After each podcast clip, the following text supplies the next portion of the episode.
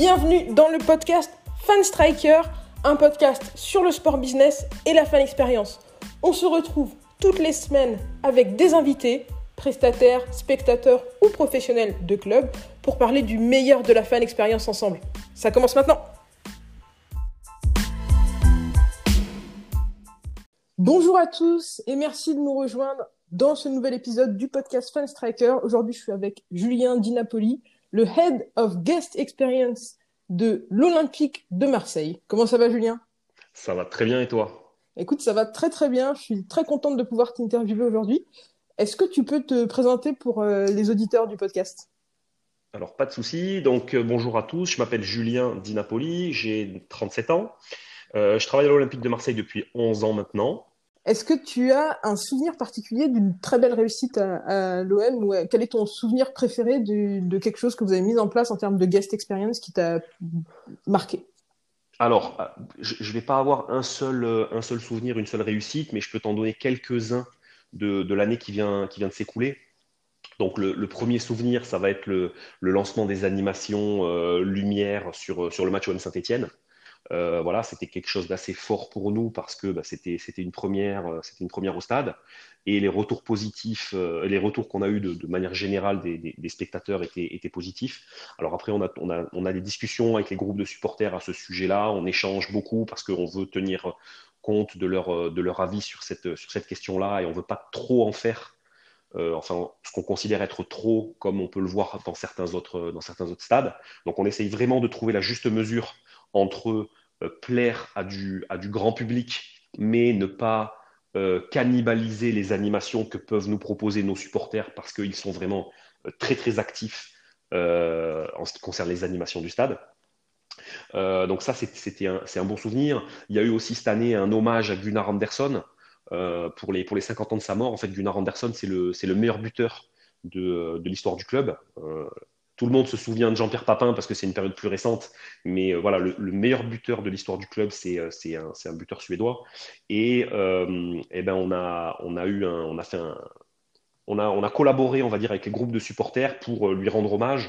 Donc, les supporters ont fait un magnifique tifo en, son honneur. nous, on s'est organisé pour faire venir sa famille. C'était à l'occasion du match euh, du match OM Rennes. C'était vraiment un grand moment d'émotion puisque euh, un des membres de, sa famille, donc il faut savoir que Gunnar Andersson est mort à Marseille. Euh, donc il est resté après sa carrière, il est resté, il est resté à Marseille. Il est mort un petit peu dans, l'oubli et, et, un des membres de sa famille a confié à quelqu'un du club que quelque part le fait de lui rendre hommage comme ça, ça avait réconcilié sa famille avec la ville de Marseille. Donc ça, c'était vraiment quelque chose qui était, qui était très fort.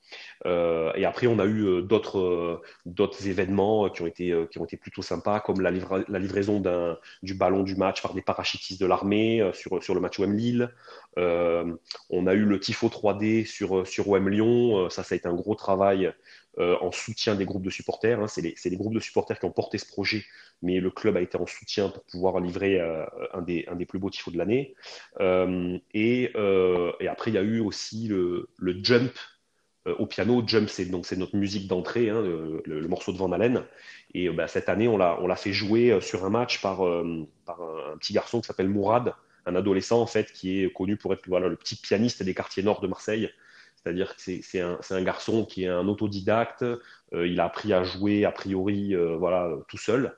Et, voilà, et on lui a permis bah, de jouer le jump à l'entrée des joueurs donc là, ça nous a permis bah, de rejoindre plusieurs sujets, euh, l'animation, euh, les actions sociales, euh, la promotion des quartiers nord. voilà, on est un petit peu au carrefour de plusieurs sujets que, le club essaie de défendre. Vraiment, c'est un très beau club. Quand, tu m'en parles, je me rends compte que moi, j'avais déjà l'impression que le, lien entre le club et la ville était très fort, comme je l'ai dit à plusieurs reprises. Mais là, ce que tu me dis, toutes les réflexions qu'il y a derrière tout ce que vous faites, en fait, c'est vraiment pour servir la communauté que vous avez euh, autour du club. C'est donc c'est vraiment incroyable. Ben, ça fait partie en fait des piliers du, du projet, hein. c'est-à-dire qu'un des quatre piliers du projet, c'est vraiment euh, la, la, restitution euh, de ce que la ville nous donne Et le, club, voilà, l'objectif, c'est de rendre à la cité ce que ce que ce qu'il nous donne. Donc, on essaye justement. Il y, a, un tas de projets. On a créé une fondation il y a, il y a quelques années maintenant. Il y a eu la création du club de la de la Castellane. Euh, voilà, il y a, euh, qui, donc, qui est, euh, qui est une, une cité des, quartiers nord de Marseille, hein, la cité dont vient Zinedine Zidane. voilà, c'est vrai que il y a une, une réelle volonté d'être ancré dans le territoire et de mettre en avant le territoire, ses acteurs, les actions sociales, etc. Ça, c'est beaucoup de très beaux souvenirs dont tu m'as parlé, euh, notamment sur la saison passée qui a été une saison écourtée. Si tu veux bien, je veux bien qu'on discute un petit peu de ce que vous avez fait dans ce contexte de, crise sanitaire et de ce qui va se passer pour la saison prochaine. Pas de souci. Euh, en mars dernier, le championnat a été interrompu un petit peu du jour au lendemain. Comment est-ce que vous avez géré la situation avec les fans, euh, notamment sur les questions de billetterie et d'abonnement? Alors, c'est très simple. En fait, le service billetterie a proposé un avoir valable pendant 18 mois. Euh, donc 18 mois, pourquoi? Parce que ça permet ça permettait de couvrir euh, cette saison et la saison prochaine. Donc l'objectif, c'est vraiment que voilà, les personnes qui ont été lésées parce qu'elles ont pris un abonnement et qu'effectivement il a manqué, euh, je, crois de mémoire, 5 matchs, euh, matchs à leur abonnement, ben, quelque part elles puissent le réutiliser en se réabonnant cette année ou en achetant des billets de match cette année, voire éventuellement si elles sont trop craintives par rapport au contexte Covid cette année, ben, qu'elles puissent quand même l'utiliser pour la saison suivante. Comment est-ce que vous abordez du coup votre campagne d'abonnement pour cette année? Nous, on a parlé de beaucoup de sujets, notamment l'ESTA, qui a un modèle un petit peu flexible, un peu façon Netflix. Est-ce que vous, vous allez mettre en place des choses un peu particulières comme ça? Alors, pour le moment, nous, on n'a pas lancé de campagne d'abonnement. Euh, la contrainte pour nous de la jauge à 5000, elle est encore plus importante que euh, pour, pour d'autres clubs, parce que nous, 5000, euh, quand on sait que nos abonnés, on en a plus de 30 000, euh, on se rend compte qu'on n'arrive vraiment pas à servir, euh, on, n'arriverait à servir qu'une toute petite euh, proportion de, nos, spectateurs et de nos abonnés. Donc du coup, la stratégie pour le moment, elle a, plutôt été de dire, bon, d'attendre ce qui va être décidé. J'ai cru voir passer un message il y a quelques minutes disant que la jauge à 5000 allait être prolongée jusqu'à octobre. Donc il va falloir qu'on échange en interne pour savoir un petit peu ce que, ça veut dire et si les dérogations sont, possibles. Mais euh, voilà, si on, reste à 5000, pour le moment, on restera sur de la billetterie sèche et euh, ben, on attendra d'obtenir euh, voilà, une jauge supérieure pour pouvoir partir sur de l'abonnement. Toi, de ton point de vue personnel, comment est-ce que tu vois le retour des supporters au stade? Est-ce que tu préfères un retour plus rapide, mais avec cette jauge à 5000, ou même si elle est augmentée à 10 000, 20 000 Ou est-ce que tu préfères te dire, bon, bah, on a un jour où euh, on peut dire ça y est, tout le monde revient, même si c'est euh, quelque chose qui a lieu un peu plus tard? Alors bon, il n'y a, pas vraiment de bonne réponse à cette question. Hein. Tu, me poses un peu la question euh, de comment il s'appelle de Pierre Palmade. Il n'y a, pas de bon choix entre guillemets. on, a tous vu ce que ce que rendait un stade vide lors des fins de championnat espagnol, anglais, allemand, italien. c'est pas vraiment le football qu'on a envie de voir. Donc voilà, si on a la possibilité de n'accueillir qu'une quantité réduite de spectateurs, ce sera toujours mieux que de jouer dans des, dans des, euh, dans des stades à huis clos, clairement. On, en a vécu par le passé pour d'autres raisons des matchs à huis clos, et, honnêtement, c'est vraiment, pas, c'est, vraiment pas très intéressant. Euh, après, nous, ce qu'on souhaite, c'est qu'on puisse accueillir euh, l'ensemble de nos spectateurs le plus rapidement possible.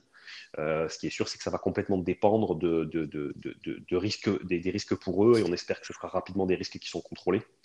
Euh, donc, ce qui se passe, voilà, c'est que voilà, tant que tant qu'on n'en sait pas plus, clairement, ben, on, va préférer accueillir une petite quantité de monde pour l'expérience plutôt que de n'accueillir personne.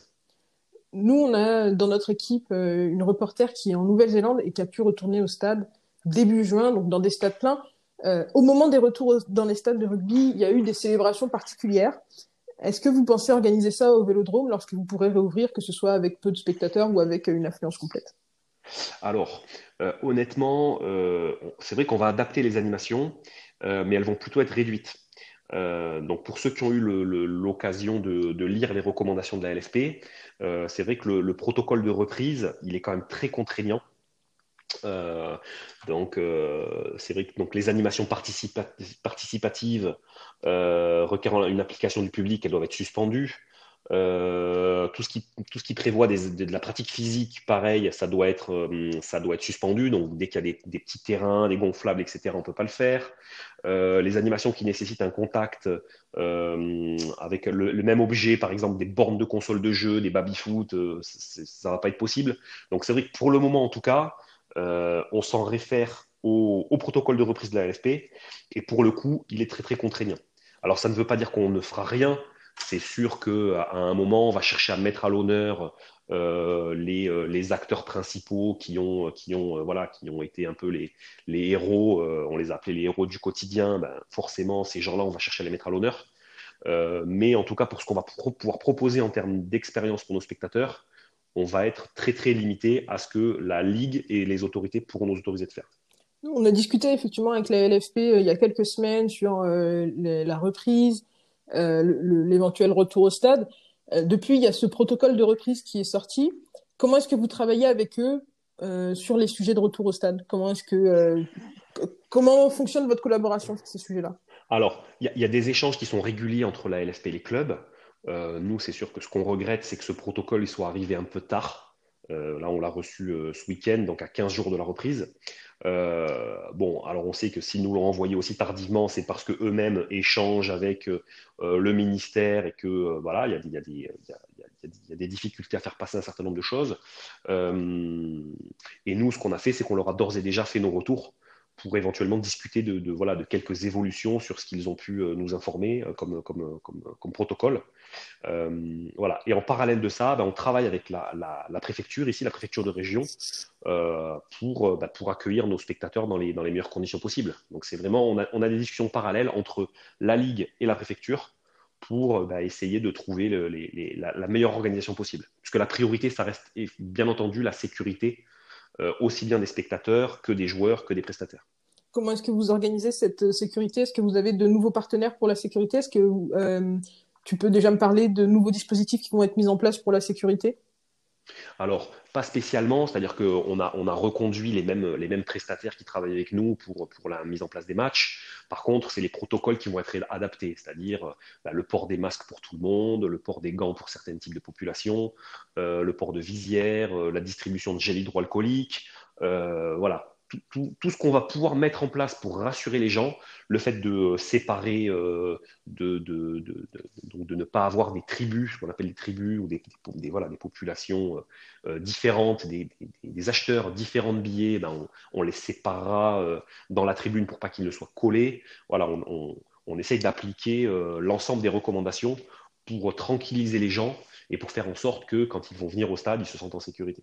Est-ce qu'il y a un, sujet particulier lié à la sécurité et le retour au Covid qui vous demande, euh, qui apparaît comme un, le plus gros challenge? On, en a discuté sur notre page LinkedIn il n'y a pas longtemps.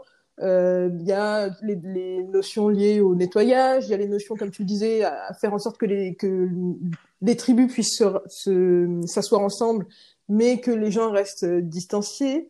Euh, il y a tout ce qui est le, la sortie des stades. Est-ce qu'il y a un de ces sujets-là qui, pour vous, apparaît comme un challenge particulier du fait de la configuration de votre stade ou, euh, autre Alors, on a un stade qui est sectorisé, c'est-à-dire qu'on a, on arrive à, travailler les quatre tribunes de façon isolée, euh, ce qui nous permet, ce qui nous a permis de faire une demande de dérogation pour accueillir plus de personnes que les 5000 personnes euh, normalement prévues dans, les textes de loi. après, effectivement, un des sujets qui va être problématique, euh, ça concerne les abords du stade, puisque là, pour le coup, c'est des sujets qu'on ne maîtrise pas. Euh, c'est des environnements qu'on ne maîtrise pas. Et euh, effectivement, si on a plus de 5000 personnes dans les abords du stade, eh ben, se posent les questions des accès, du métro, du stationnement, etc. Pour lesquels là, pour le coup, on n'a pas vraiment de, on on pas vraiment d'emprise. Et donc, on espère pouvoir discuter avec la préfecture pour trouver des solutions pour nous permettre d'accueillir plus que, que les 5000 personnes réglementaires si je reviens un petit peu à ce qui s'est passé euh, euh, vers le mois de mars, euh, avril, vous avez eu toute une période du coup sans match. Comment est-ce que vous avez gardé le contact avec vos supporters Toi qui étais à la guest experience, est-ce que est-ce que vous avez travaillé de manière différente l'expérience en, la, tournant plus vers de l'engagement?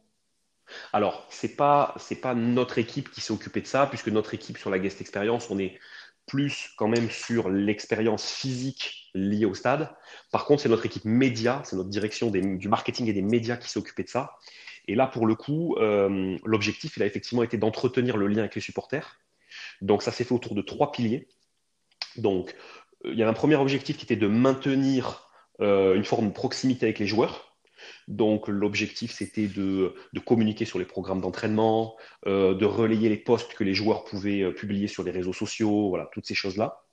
Il y avait un deuxième pilier qui était la communication sur l'ensemble des actions de solidarité entreprises par le club.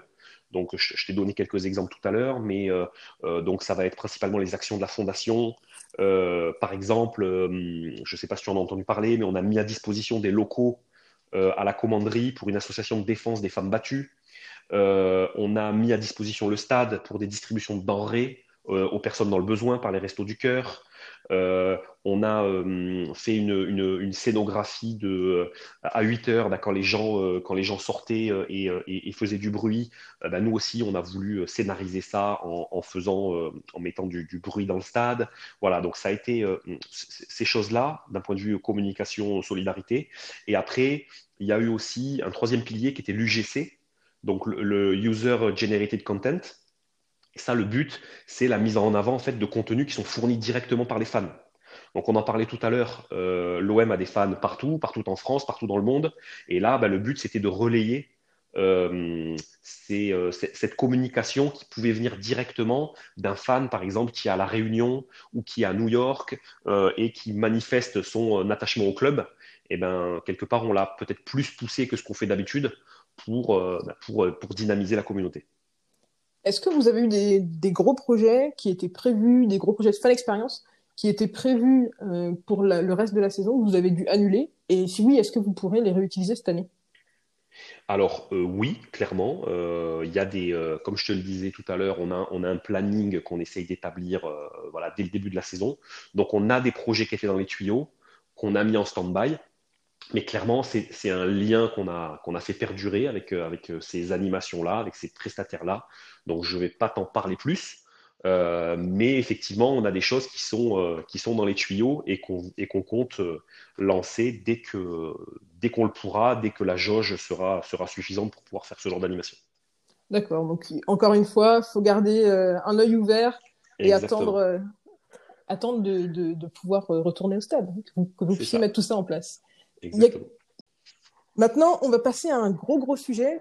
Vous allez accueillir une compétition européenne et euh, pour la première fois depuis un petit moment, euh, ce sera la, Champions League.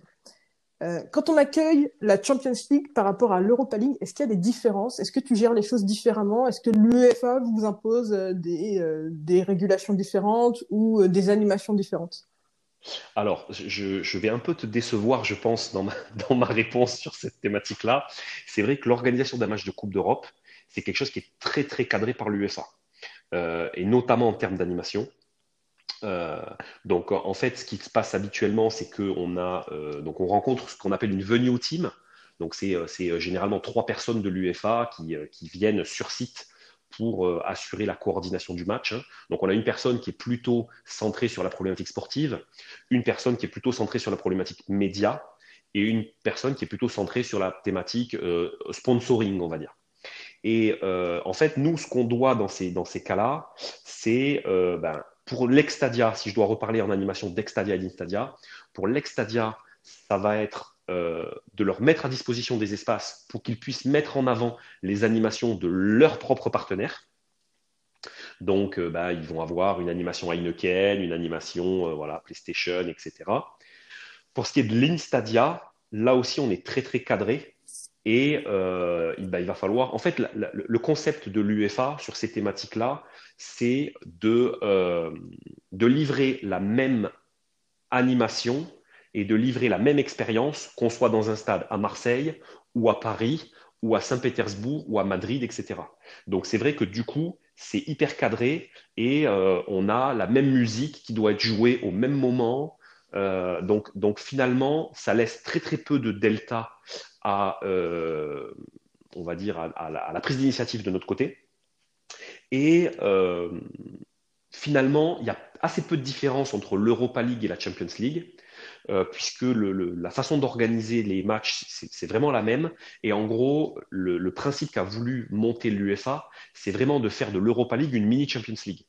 Donc finalement, c'est vrai que ça fait assez longtemps qu'on n'était pas revenu en Champions League. Hein. ça, fait, ça fait six ans qu'on l'a pas joué la compétition, mais bon, par le passé, moi, dans mes premières années au club, on, a eu à l'organiser plusieurs fois.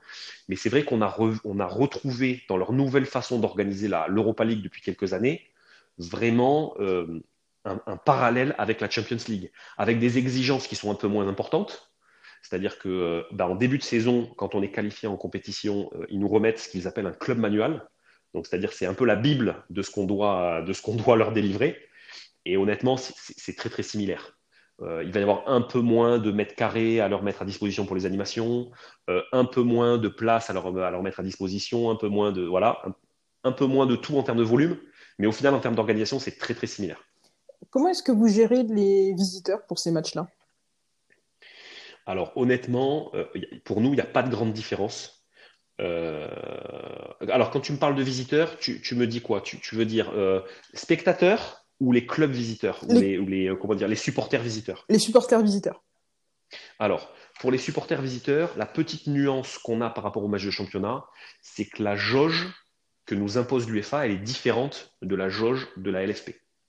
La jauge de la LFP, si je ne dis pas de bêtises, elle est limitée à 1000 spectateurs pour le club adverse, alors qu'en UEFA, on doit absolument 5% de la capacité du stade.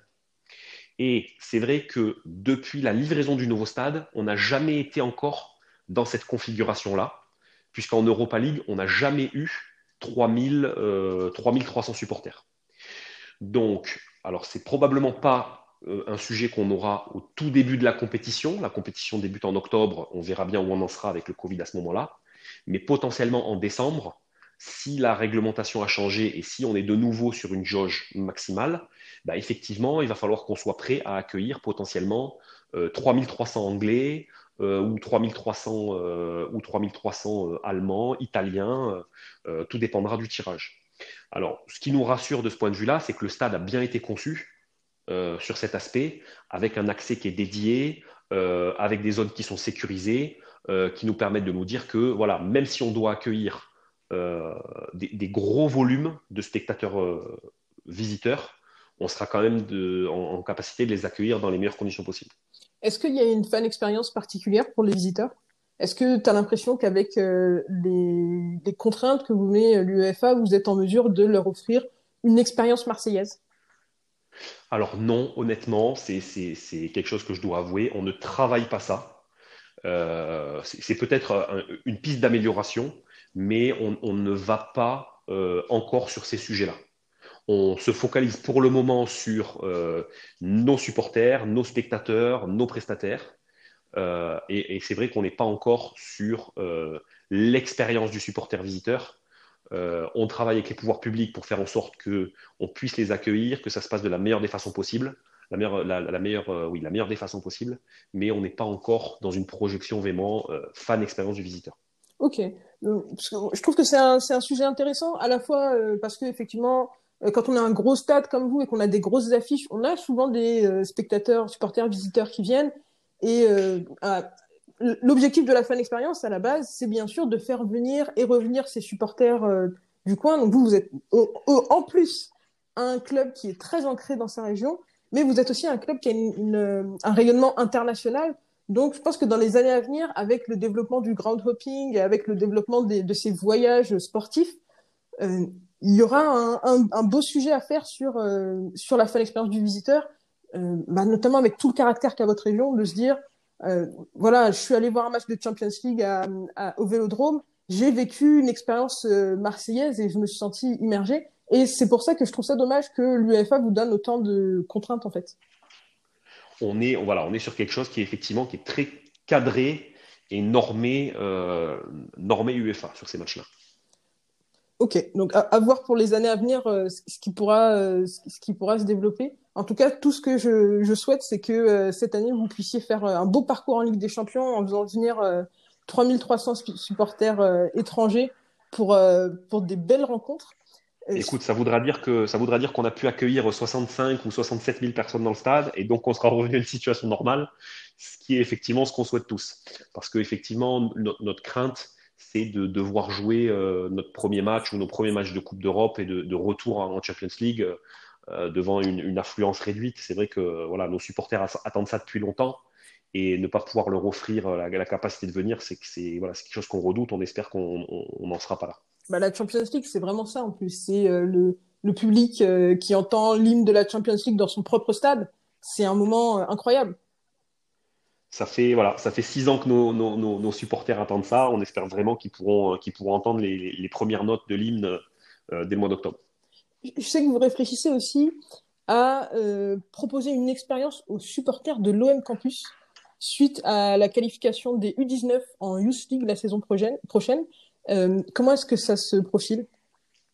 Alors, pas spécifiquement pour la Youth League, très sincèrement, mais par contre, c'est vrai que euh, dans l'approche globale qu'on a eue de la, de la guest experience au sein du club, on a euh, identifié deux thématiques autour de nos différents sites. C'est-à-dire qu'on on, gère le stade, c'est vrai, mais on gère aussi euh, un centre d'entraînement, hein, le, centre d'entraînement Robert Louis-Dreyfus, et on gère aussi un campus. et donc, du coup, voilà, il y, a des gens en interne qui ont travaillé pour euh, améliorer euh, bah, bah, l'expérience des gens qui, se rendent sur ces sites-là. Euh, et, tout à l'heure, je te parlais des prestataires. sur ces sites, on s'est aussi projeté, et, notre réflexion a aussi, été de se dire, les parents des enfants qui viennent, qui viennent sur place pour accompagner leurs enfants, c'est aussi nos guests. Et on s'est demandé bah, comment on peut essayer d'améliorer leur expérience à eux, puisque quelque part, euh, le papa ou la maman d'un petit garçon qui vient s'entraîner chez nous, bah, c'est le, papa ou la maman d'une de nos futures pépites peut-être. Et donc du coup, clairement, bah, il faut qu'on essaye de la traiter des meilleures des manières possibles. Donc il y a des choses qui sont en réflexion euh, sur les sites d'entraînement, sur le campus plus particulièrement, pour créer euh, une, un, bâtiment pour pouvoir les accueillir pendant les entraînements, etc. Ce sont des choses qui n'existent pas pour le moment, mais c'est des projets qui ont émergé par rapport à cette réflexion globale qu'on a eue de guest experience sur l'ensemble de nos sites. Ok, donc encore une fois, la notion de guest est très importante, enfin très intéressante surtout.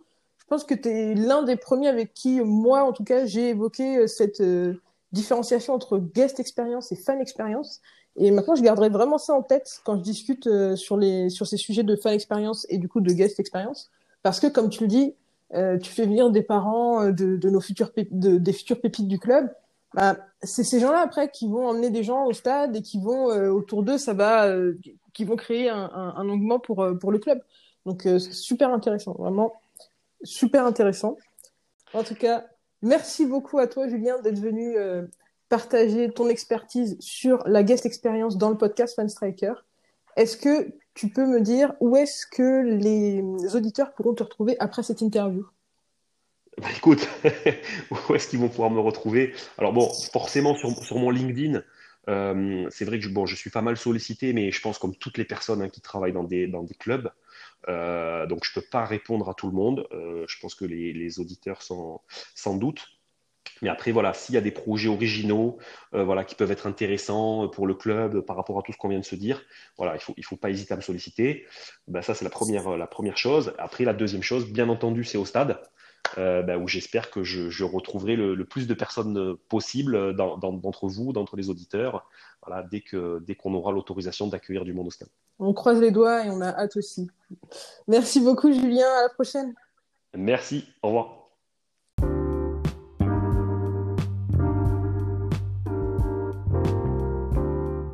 Si ce podcast vous a plu et que vous voulez en savoir plus sur la fan expérience à l'Olympique de Marseille, je vous invite à écouter le podcast numéro 29 qui est déjà sorti où l'on parle de la manière dont l'OM a réussi à atteindre le podium des meilleures fan expériences de France d'après la LFP. Et je vous invite à revenir jeudi 27 août pour la troisième partie de notre dossier sur la fan expérience à l'Olympique de Marseille où on va parler des plus grandes réussites de fan expérience à Marseille, ainsi que de tous les projets qui sont en cours, notamment d'un petit update sur le musée de l'OM. C'était Mel Tafou pour le podcast Fan Striker. Je vous dis à la prochaine.